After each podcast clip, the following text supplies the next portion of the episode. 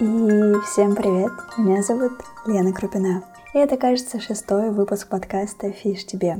Первый подкаст о художественной гимнастике, где мы обсуждаем все, что связано с гимнастикой. Новости, истории, проблемы и даже соревнования. Сегодня я поделюсь историей, как я попала в спорт, также прочитаю ваши письма, и выпуск получится больше болтательный и любопытный, но не полезный полезные интересные видео готовлю на канал. Так что занимайтесь своими делами, а ушки оставляйте здесь. Буду с вами разговаривать.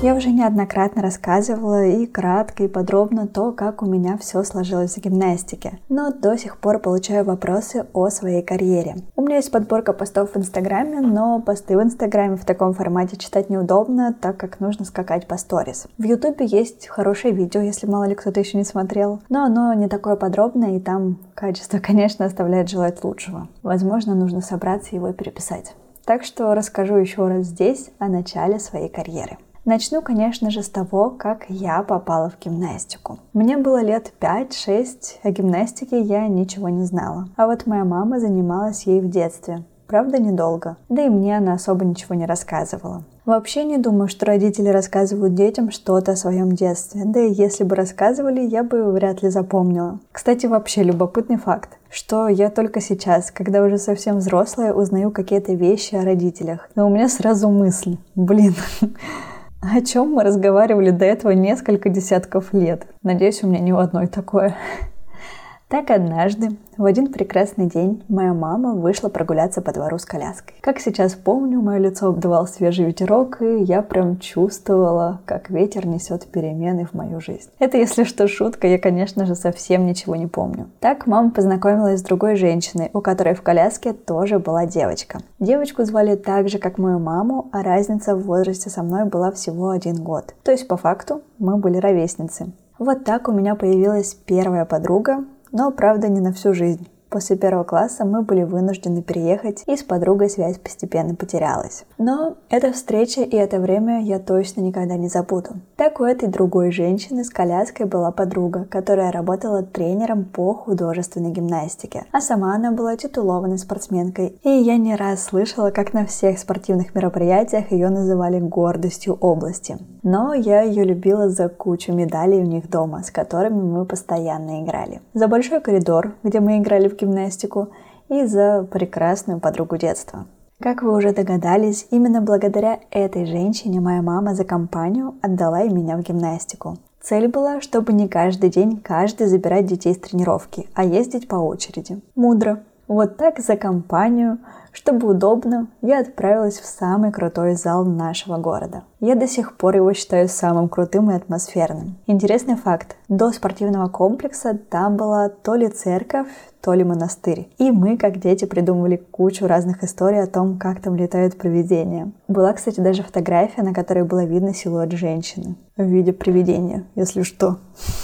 Возможно, кстати, его можно где-то найти сейчас в интернете. Так я попала к первому тренеру и начала заниматься. Первый год я в целом не особо помню. Помню, что мы прыгали по кругу и нам ставили оценку на руку за теплоту рук. Сразу скажу, у меня всегда с этим были проблемы. У меня всегда были холодные конечности и лицо у меня краснело далеко не всегда, даже если я уматывалась. Это если что и сейчас так продолжается, поэтому хорошие оценки тогда я получала далеко не всегда. Из приятного помню свой первый мячик с енотиком. Моя первая любовь. Для тех, кто помоложе, дети раньше начинали заниматься с обычными резиновыми мячиками. А фиговские, которые сейчас продают в спорттоварах, были уже чем-то крутым. Их ведь до сих пор продают.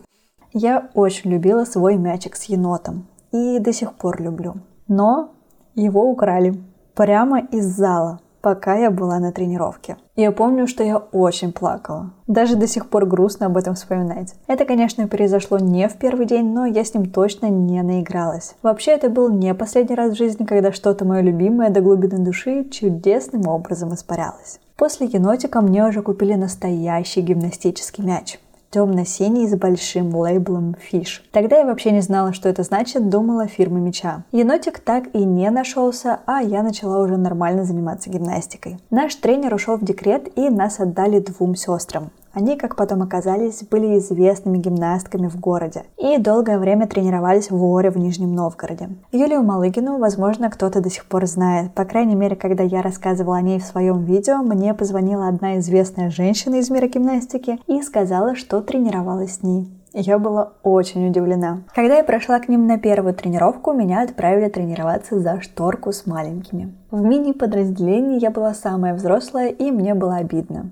Надо, наверное, сказать, что я была полненькой и невысокой, поэтому надежд на меня больших не возлагали. Хотя сейчас хороший вопрос. Надо бы узнать у тренера, почему меня тогда не взяли тренироваться со взрослыми. Но я думаю, из-за комплекции все-таки тогда уж точно ценились только худые, без вариантов. Хотя для меня странно, почему я была полненькой, учитывая, что мы не очень хорошо жили. Но уже во втором классе я прекрасно понимала, что нужно меньше есть и больше тренироваться, чтобы быть худее. Причем не было такого, что мне нужно было сбросить пару килограмм. Просто всегда нужно было быть худее. Так я пропускала завтраки, на обед пила чай в школе с булочкой и ужинала чем-то, что давали родители. Часто это был какой-то какой-то гарнир с домашними заготовками, рожочки с соусом или с одним ломтиком вареной колбасы или с двумя копченой. Копченая поменьше, поэтому с двумя. Молоко мы ходили пить к бабушке, а лучшее лакомство был черный хлеб с солью. Для меня это и сейчас, конечно, лакомство. Овощи, фрукты и другая роскошь здорового питания наверняка и была,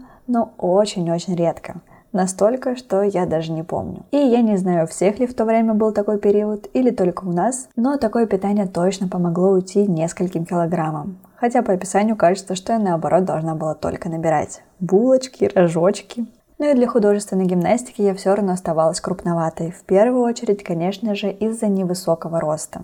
Кстати, забавный момент, что сейчас я так полагаю, из-за художественной гимнастики я самая высокая в семье и смотрюсь как гигант среди своих родственников. Так, возвращаясь к моему детству, у меня был один случай, когда я упала в обморок на тренировке. У нас была тренировка в выходной утром. Я, как обычно, не позавтракала, мы размялись и началась распрыжка. Я почувствовала, что у меня расплывается перед глазами. Когда мы прыгали, я не всегда видела, куда прыгать и решила подойти к тренеру и сказать, что мне нехорошо. Тогда это было в первый раз, и я не знала, что это такое.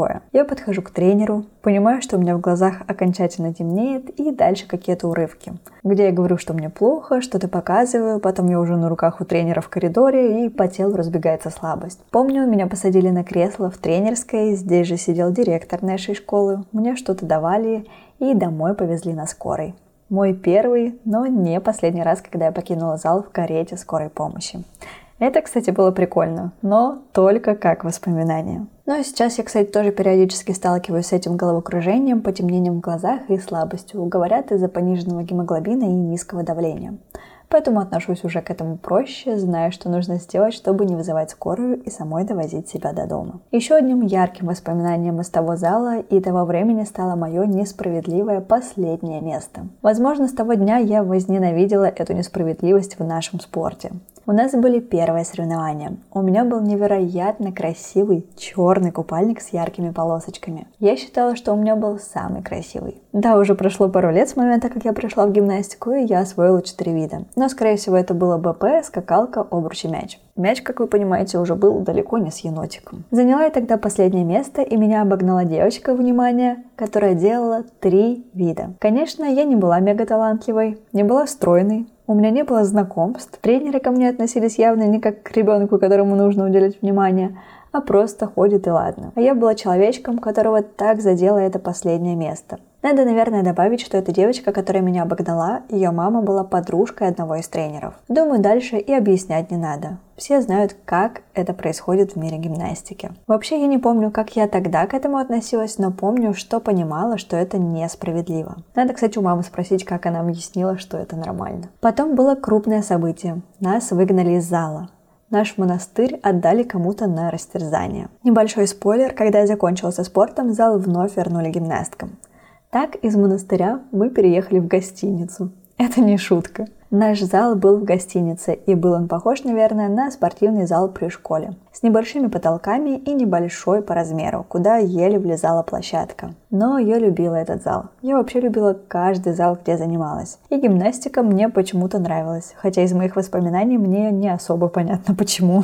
Когда мы переехали, мы уже достаточно повзрослели и стали выступать на городских соревнованиях. Так из нас собрали групповую команду, куда, конечно же, поставили меня. Это был как раз тот период, когда в групповой ставили всех гимнасток, кто не нужен и кто не перспективный. Не знаю, все ли это понимали, но я точно понимала и от этого ненавидела групповое. Мне не нравилось, что все зависит не только от тебя и нужно отвечать за всех. Но, на удивление, у меня хорошо получалось, и я была капитаном все это время, пока тренеры от нас не ушли. Мне довольно редко делали замечания, но не потому, что я была какой-то крутой, а просто допускала меньше ошибок. Либо на меня просто не смотрели. Но это у меня сейчас появились такие догадки. У меня реально на протяжении всего времени было ощущение, что я там нафиг никому не нужна. У меня до сих пор есть это чувство по жизни, видимо, отголоски из того прошлого. Мы вели дневники по гимнастике, и перед важным стартом тренер сказал нам сделать табличку, в которой мы каждый день закрашивали квадратики. Один тренировочный день был один квадратик, и так мы должны были дойти до первого места. Ежедневно вела его только я, поэтому и только я знала, как у нас обстоят дела а тренер не напоминал и не спрашивал. Но это неудивительно, видимо, она совсем забыла. Но, кстати, этот график оказался пророческим. Я так и не знаю, как так получилось. Мы дошли почти до первого места, и у нас оставалась одна тренировка, на которой мы должны были сделать шажочек и занять первое место. Но тренировка не задалась, и тренер сказал, что мы сделали в этот день четыре шага назад. Придя домой, я нарисовала эти шаги назад, и мы оказались на четвертом месте. Собственно говоря, на тех соревнованиях мы так и выступили. Наверное, наш тренер маг. С той командой это было последнее, не первое место, которое мы заняли. Благодаря нашему тренеру мы были крутой командой, и это понимали и мы, и остальные. У нас были крутые постановки, красивые купальники, красиво обмотанные предметы, и выступая на любом турнире, городском или областном, мы всегда занимали первые места. В тот момент у меня уже было чуть меньше отвращения к групповому, но я все равно мечтала о личке то время медалями на соревнованиях не награждали, были только грамоты. Поэтому этого добра у меня навалом. А вот с медалями чуть хуже. Медалей больше только современных, с мастерской программы. Но тут тоже забавная история. Когда мы тренировались, мы, как сборная области, не выступали на соревнованиях. И по факту медали тоже не получали. Выступали только в рамках опробования, как с показательными. Так что все, что у меня осталось, по большей части, это воспоминания. На турниры в другие регионы мы тогда не ездили, наш тренер говорил, что нам рано. А нам было обидно, ведь в родном городе мы всех побеждали всегда. На один из турниров мне предложили выступить в личке. До соревнования оставалась неделя. Я, конечно же, согласилась. Составлять упражнения мне было не нужно, я прекрасно помнила свои старые. Мне их только слегка усложнили. Так это стал первый большой турнир, на котором я выступала в личной программе. Мне нравилось, как мы готовились. У меня была дополнительная тренировка. Я вообще любила проводить время в зале. Мне было интересно что-то пробовать и придумывать с предметом. Так я пришла рано утром, и тренер был только со мной. В тот момент мне казалось, что я была важной и нужной. Чуть позже пришла вторая девочка, которая тоже готовилась к этому турниру. Мы были ровесницы и хорошо дружили, но, правда, не были лучшими подружками. Тренер, конечно же, переключилась на нее, она была бы перспективнее, потому что была высокая и худая. Но в целом у меня тот день в памяти остался как один из самых счастливых из спорта. Это, конечно, дико странно. На том турнире я, кстати, заняла 16 место. Это было далеко не последнее, если что, но для меня это был разрыв сердца. Но самое стыдное было не место, а то, что я забыла упражнение. То ли от того, что первый раз выступала в личке на такой большой аудитории, то ли от того, что готовилась только неделю. Возможно, просто потерялась по площадке, так как, если помните, зал, в котором мы тренировались теперь, был намного меньше. Спасибо мне маленькое, что я не убежала с площадки, а все-таки вспомнила упражнение и закончила его. Правда, успела, конечно же, не все. Я потом сильно плакала, учитывая, что в групповом на тот момент мы выигрывали, это был, конечно, хороший урок на будущее. Но и упражнения я больше никогда не забывала. И получила значок мастера спорта в итоге, так что все-таки здесь я нашла полезный урок и для вас. Какие бы трудности вам не встречались на пути, или как вам сейчас не было бы тяжело в спорте или на работе, все равно, если вы выкладываетесь на 100%, то результат придет. Главное верить и работать. Ну и давайте расскажу ваши истории. Вы бы видели, как я радовалась этим письмам. YouTube и Telegram живет своей жизнью, и там все-таки комментарии. А здесь, чтобы написать письмо и поделиться своей историей, это прям нужно постараться. Так что я вам очень благодарна за ваши письма. Итак, история первая, которая поможет обрести мечту. Написала мне мама гимнастки 2013 года.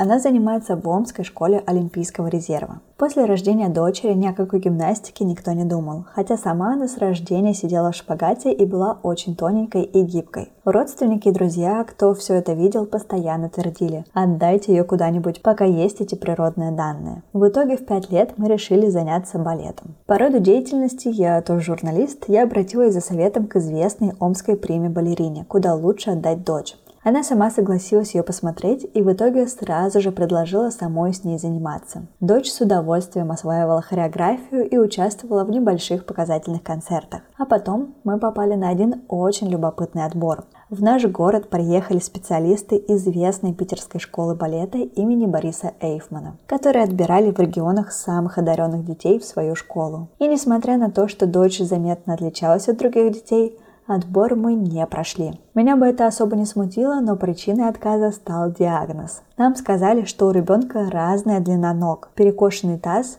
и вообще нам противопоказан не только балет, но и чуть ли не физкультура. Балет мы после этого не бросили, прошли все необходимые обследования, которые показали отсутствие всех этих диагнозов, но стресс мы испытали тогда такой, что не передать словами. Вместе с этим и дочь стала охладевать к балету. А когда ей было уже почти 7 лет, одна из моих знакомых увидела фото дочери и буквально насильно заставила меня ее показать главному тренеру нашей спортшколы. Сама же договорилась с Еленой Николаевной Арайс. Ребенка та смотрела секунд 10, проверила почему-то только запястье и изгиб спины в области лопаток, а потом сказала Наша девочка, мы ее берем. Мы прошли спортивную комиссию и приступили к тренировкам, но потом случилась пандемия, дистанционное обучение, никаких соревнований и еще один фактически потерянный год. Но, несмотря на это, за очень короткое время дочь догнала в итоге всех в группе, кто занимался с 4 лет, и сейчас входит в пятерку лидеров своего года рождения. На всех соревнованиях, где она выступала, она занимает места от первого до четвертого максимум. В декабре прошлого года заняла второе место на российских соревнованиях и сейчас вошла в основной состав сборной области. Я вынуждена была уйти с работы, понимая, что спорт внезапно стал не просто частью жизни, а всей жизнью нашей семьи. Очень верю, что действительно уникальные природные данные дочери, ее неимоверная упертость и трудоголизм а также один из сильнейших тренерских составов в стране помогут ей в реализации всех ее надежд и стремлений. Какие выводы? Во-первых, никогда не поздно. Во-вторых, если закрылась одна дверь, значит ищем ту, за которой то, что нужно именно тебе. И третье, Вера, любовь, поддержка, мотивация, неимоверный труд и дочки, и мамы, и тренеров. Тогда все обязательно получится. Если не возражаете, прикреплю несколько фото дочери с последних стартов. А вам хочу выразить бесконечную благодарность за то, что стали настоящим проводником в увлекательном и ранее совсем неизвестном мире гимнастики. Читаем, смотрим и слушаем вас всей семьей. Спасибо огромное. Большое спасибо вам за такое крутое письмо и за такие приятные слова. Мне безумно приятно. Вот еще одна история, когда кажется, что ничего не светит, а оно светит, но чуть позже. Очень люблю Омскую школу и посмотрела фотографии девочки. Очень, конечно, она красивая. Думаю, теперь буду ее узнавать на соревнованиях. Когда я выступала на чемпионатах и Кубках России, всегда обожала следить за гимнастками из Омска. Они все были как на подбор тоненькие и с интересными постановками. Одна Евгения Канаева чего стоит. По факту именно там, в Омске, и воспитали пока что единственную настолько уникальную гимнастку. И неизвестно, через сколько ее кто-то сможет догнать и сможет ли вообще по титулам Олимпиад. Ну и еще одна история от вас. Хотела вам написать свою историю, особенно после того, как вы написали о турнире среди любителей в Санкт-Петербурге. Спасибо, что освещаете это и продвигаете художественную гимнастику не только для детей, но и для взрослых. Моя история в гимнастике началась, когда мне было 20 лет. За спиной был долгий период другого вида спорта, который совсем отличается от гимнастики, и долгий перерыв из-за проблем со здоровьем и восстановлением. Однажды, гуляя по ютубу, я наткнулась на запись Олимпиады в Рио. Посмотрела ее от начала до конца и поняла, что художественная гимнастика – моя мечта. Даже не знаю, как пришла эта мысль. Занималась несколько лет дома самостоятельно, пыталась растягиваться, даже на шпагат села. Пыталась что-то делать из предметной подготовки, тренировки нарабатывала небольшую базу, совсем простую. Начала изучать, есть ли секции для взрослых. Нашла одну в Москве. Но мне было очень неудобно туда добираться.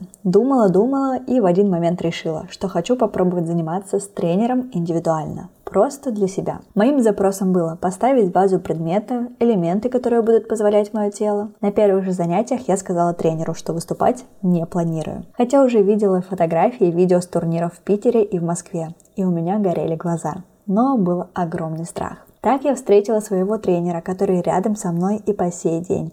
Кузнецову Хариесу Игоревну. Сначала мы занимались в крохотном зале, начали изучать хореографию, ОФП, тянулись и начали изучать предметную подготовку. Через примерно полгода я решила для себя, что стоит себя попробовать в соревнованиях. Мы поставили мне две первые программы с мячом и булавами и начали отрабатывать. У меня не было особых данных для гимнастики и вообще для спорта, но мой тренер сделала самое главное – научила меня не только сложным элементам, хореографии, рискам и мастерствам, но научила меня искренне любить художественную гимнастику и продолжать тренироваться и выступать, несмотря ни на что. Только потом началась череда и годы соревнований, но мой путь начался именно так.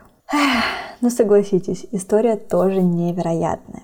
Иногда, когда я читаю ваши истории, мне вообще кажется, что у каждой гимнастки ее путь связан с какими-то тяжелыми преодолениями. И если вы еще, кстати, не в курсе, то любительская художественная гимнастика правда существует. Я об этом делала пост, но думаю, как-нибудь и до видео дойдем. В общем, как вы поняли и как я поняла из историй, не только озвученных сегодня, что порой не важно, как ты начинаешь в гимнастике. Важно, как ты в ней трудишься. И очень много гимнасток не становятся с первого дня звездами а приходят к этому только через труд и время. А те, кому достается все на блюдечке, чаще всего сбегают раньше времени. В общем, прекрасный вывод для подкаста. Трудитесь, и все будет. Ну и можете продолжать писать ваши истории, я их тоже озвучу и как-нибудь подвяжу к следующим выпускам. Ну и пишите на почту, забывали ли вы упражнения. И если да, то как вы выпутывались из этой ситуации и как дальше жили. Уверена, здесь тоже должно быть много интересных историй. Будет интересно собрать подкаст с такой темой. Посмотрим, насколько получится. Ну и спасибо, что провели со мной время. Помните, что нам есть о чем поговорить. И услышимся в следующем подкасте.